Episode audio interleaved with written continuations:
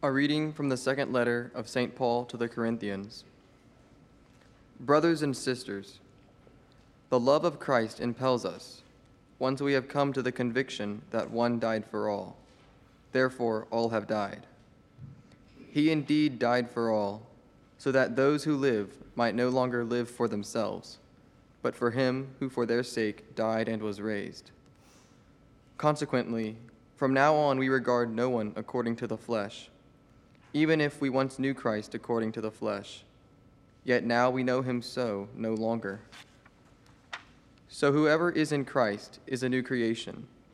The old things have passed away. Behold, new things have come. And all this is from God, who has reconciled us to himself through Christ, and given us the ministry of reconciliation. Namely, God was reconciling the world to himself in Christ not counting their trespasses against them, and entrusting to us the message of reconciliation. So we are ambassadors for Christ, as if God were appealing through us. We implore you, on behalf of Christ, be reconciled to God. The word of the Lord. You are my inheritance, O Lord. You are my inheritance, O Lord. Keep me, O God for in you I take refuge. I say to the Lord, My Lord are you, O Lord, my allotted portion and cup. You it is who hold fast my lot. You are my inheritance, Lord. I bless the Lord who counsels me. Even in the night my heart exhorts me. I set the Lord ever before me. With him at my right hand I shall not be disturbed. You will show me the path to life, fullness of joys in your presence, the delights at your right hand forever.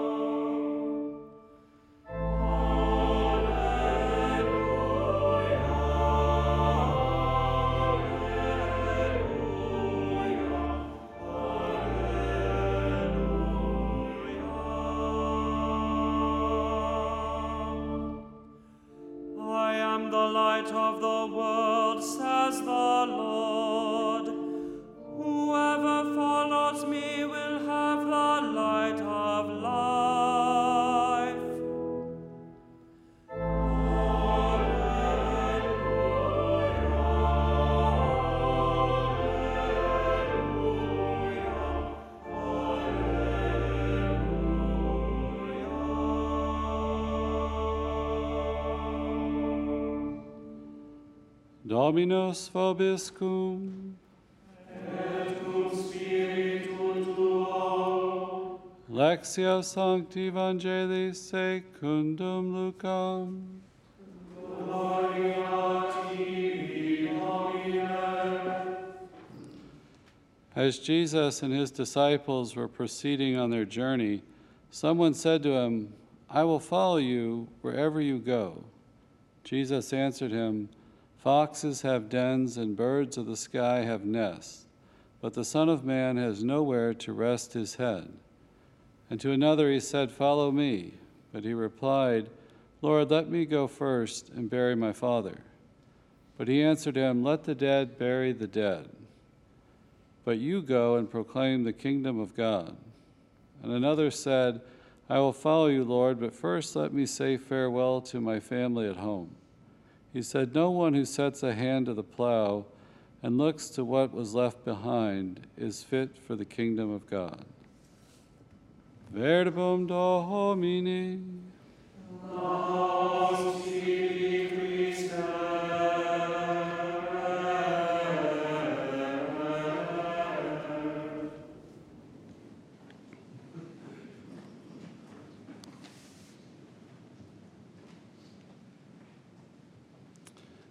see in the reading today from Luke that the Son of Man has nowhere to lay his head, that he is detached from this world, he is about the Father's work, the kingdom, and he's calling others to follow him. And this is take precedence over everyone else, over our family, you know, the great duties of even burying the dead. No one who sets, his, sets a hand to the plow and looks to what was left behind is fit for the kingdom of God. We speak of, of poverty, chastity, obedience as being evangelical counsels for the lay people to be detached from this world, to live a chaste life, to be obedient uh, to the Father. That those are counsels we all live. Religious are called to make vows of these and to live them in their own concrete expression. But for both, the kingdom, Jesus is at the center. And Paul, in the first reading today, 2 Corinthians 5, talks about this in a beautiful way. And today's passage starts at verse 14, goes to 20. And if you back up the first you know, 14 verses, he has some beautiful expressions that I just want to connect to today's verse that we have that I think are along these same lines that Jesus is the first, that our lives are not our own, so to speak, that we are to give ourselves completely over to Christ. The old has passed away. So he says, if anyone is in Christ, today we hear, if anyone is in Christ, he is a new creation. The old has passed away, behold, the new one has come. So Jesus is giving us something new, something better than this earthly life. We know that if the earthly tent we live in is destroyed, we have a building from God a house not made with hands, eternal in the heavens. This earthly tent, the body. So he wants to give us a building, but we're grabbing hold of the tent. I mean, who wants to live in a tent, right? He's offering us the building of God. We sigh with anxiety, not that we would be unclothed, but that we would be further clothed, so that what is mortal may be swallowed up by life.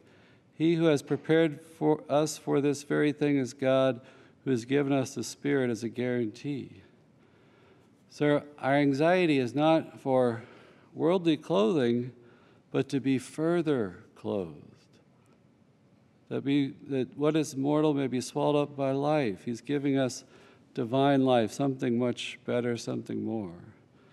So we are always of good courage. We know that while we are at home in the body, we are away from the Lord.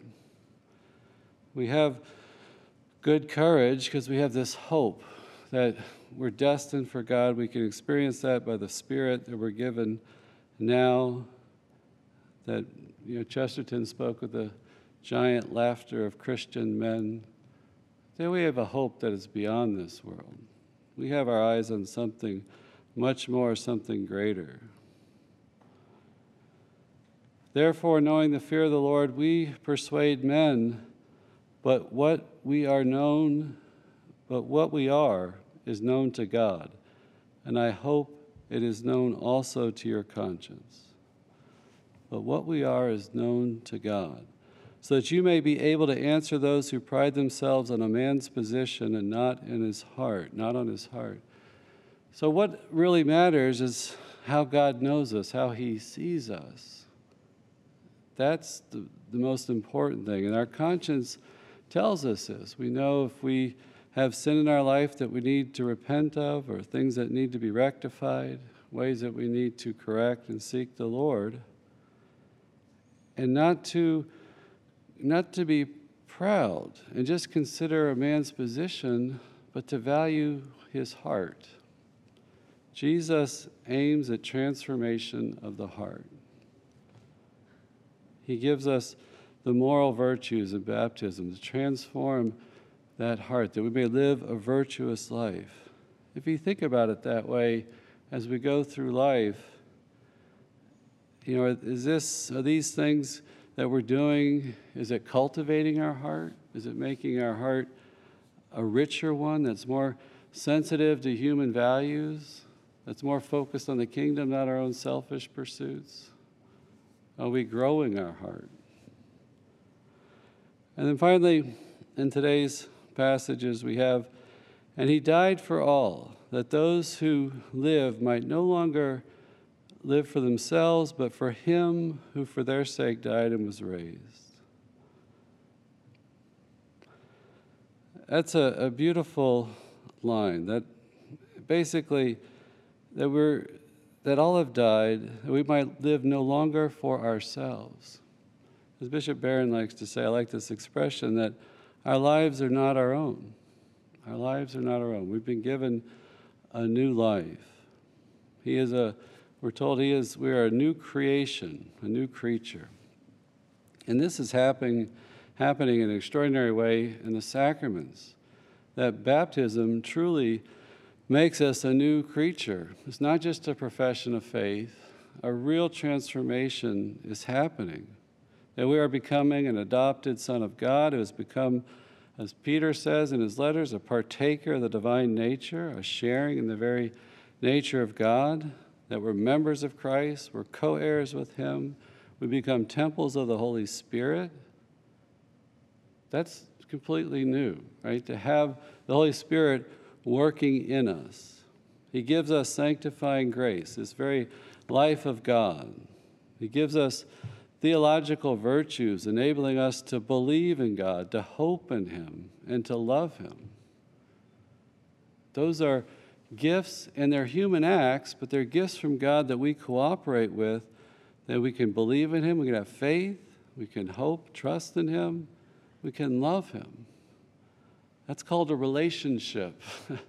that we can now have a relationship with God by His grace, by His gift. He enables, and empowers us to do that. That we can have communion with Him throughout the day. That we can pray to Him throughout the day. Our lives are to be about glorifying God. And we can offer things in our day to Him we can reflect on our day how we have or have not glorified Him, repent of what, when we haven't. But it's a, a priest recently told me that we were talking about different works and assignments and successes or failures. He said, You know, our lives is just to be about not how much we write or do, but how are we glorifying God? I feel like I can breathe when I hear that, okay? I don't have this pressure bearing down on me like a worldly standard of what we have to do. And as the joke goes, sometimes our lives are just to be a warning to others, right? maybe we're getting into a lot of problems, repenting and beginning again, and maybe that'll help our brothers and sisters, but everything can be used uh, for God the other effect of this new creation that he's giving us power to live and act under the promptings of the Holy Spirit. Isn't that so much of our trouble in life is what do we do in this situation? What decision do I make? How do I know what to do? Well, we're given the Holy Spirit to follow his promptings, to grow or he's giving us power too to fulfill those intentions of our heart that we want to do. We all need power. We all have that wrestling of what should we do, then we know the right thing, and then we fail to do it. Again and again and again. Have we depended on the Lord? Have we asked Him for power, asked Him for the strength? He's poured it into our hearts through baptism, confirmation, that grace is increased with every communion we receive. That He's forming our heart. He's giving us good hearts through the moral virtues, especially to be prudent, to be just, to be temperate, to have courage. That's a good heart. If we go through life with those four cardinal virtues, that's a good heart. And we're incorporated into his body. And therefore, therefore, we are also sharing in his mission. His mission. The church has a mission that we all share in. And all of this is from God. Paul says today, all of this is from God who, through Christ, has reconciled us to himself. know, not counting our trespasses. It's all from God that He sends His Son to die for us, for the forgiveness of sins, to rise from the dead, to give us this new life. And then He, Paul says, is entrusting us with this message of reconciliation. That God's reconciling us to Himself through Jesus. He's bringing us into communion with Him. And then we're called to be ambassadors to Christ with this message of reconciliation that all are called to. That He died for all, we're told today. And this precious truth, this beautiful truth, that's contained in Jesus Christ, that's revealed in Him, who He is, His sacrifice, but also all His moral teachings, all the way, the ways that the church has preserved that we're to live by, all the, the, the commandments of God and the full extent of that in our lives, that saving truth. In 1 Timothy 2 4, it says, God desires all men to be saved and to come to the knowledge of the truth. And the Catechism 851, commenting on that, says, God wills the salvation of everyone through the knowledge of the truth. Salvation is found in truth. So when people are saying things that aren't true about the faith, it's very discouraging. It's very disheartening because we're saved through knowledge of the truth. That we called to be ambassadors to reconciliation, we are to spread this truth.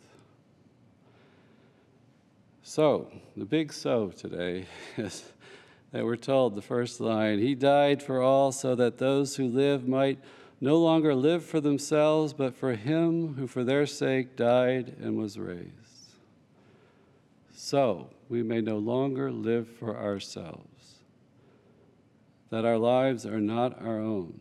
And this is rooted in the fact that He died for all of us. So we share in that dying with Him. He's united Himself to all, He's fully God, fully man.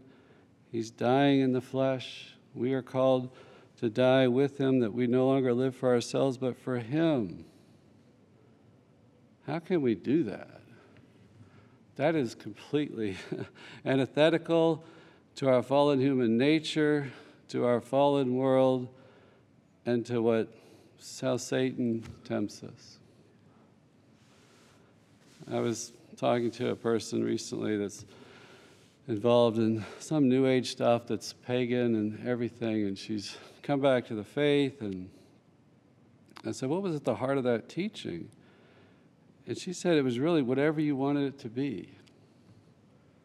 And at the end, it was a whole lot of nothing and a waste of time, she said. Whatever you want it to be. I need something much more than what I can come up with. My plans for life are very small, very self centered. God is giving us a mission much bigger than ourselves. He's giving us something that I can't even comprehend, really, the extent of it. We need to get out of that self centered, me, me, me world and live for Christ.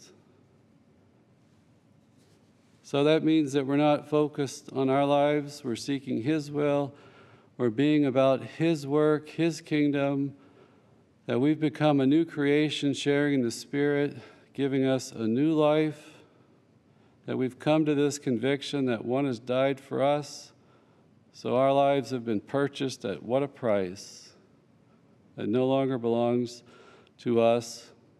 We're giving giving something better, something more through his death, and we share in that dying. And yes, we see in the lives of the saints these big deaths, these martyrdoms, these extreme deprivations, these sacrifices they make. Most of us might live or called to a life of hidden deaths. That kind of death where you're going to be a peacemaker in a situation that something in me might have to suffer, that I'm going to have compassion towards somebody else, make room for somebody else. I'm going to, as Paul talks about, to bear with one another's faults and weaknesses. It might be a death in our struggle with illness. Sometimes a long struggle with illness is in our life, or all kinds of loss that we can suffer, abandonments, sacrificing things for others, sacrificing things that maybe the other people don't really realize what it means to us. And then I think the biggest one maybe is just letting go of ourselves, our way of doing it, our goals, how we want to see this whole thing move forward. To let that go, to turn it over to the Lord, to follow Him. Then we can receive a new life. Some of us, too, might be fighting.